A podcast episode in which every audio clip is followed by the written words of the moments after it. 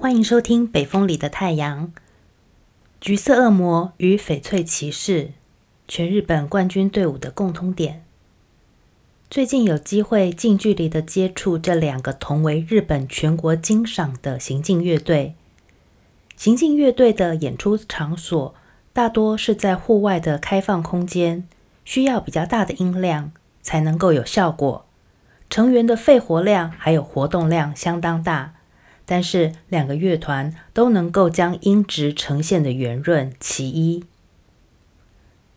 团员们在下午四点放学后，常态性的每天练习到晚上十点，这么长的练习时间，才能够有精准又整齐划一的动作。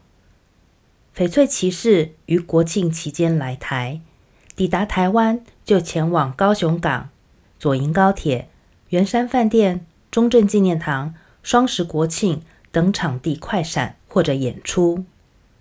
橘色恶魔在同年的十二月中旬来访，抵达新的场地后，学生就立刻拿出长布尺，还有胶带，两到三人一组，前后端分工，立刻将队形定位的标线布置好，接着全员上场。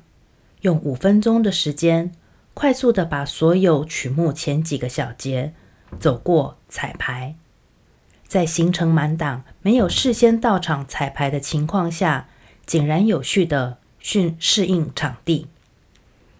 两团的成员为了准备工作移动，都是用小跑步的。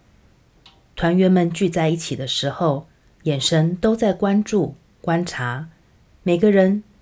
随时注意接下来需要完成的工作，没有人窃窃私语或者小声交谈聊天，可以感受到他们的纪律、团队状态相当紧实。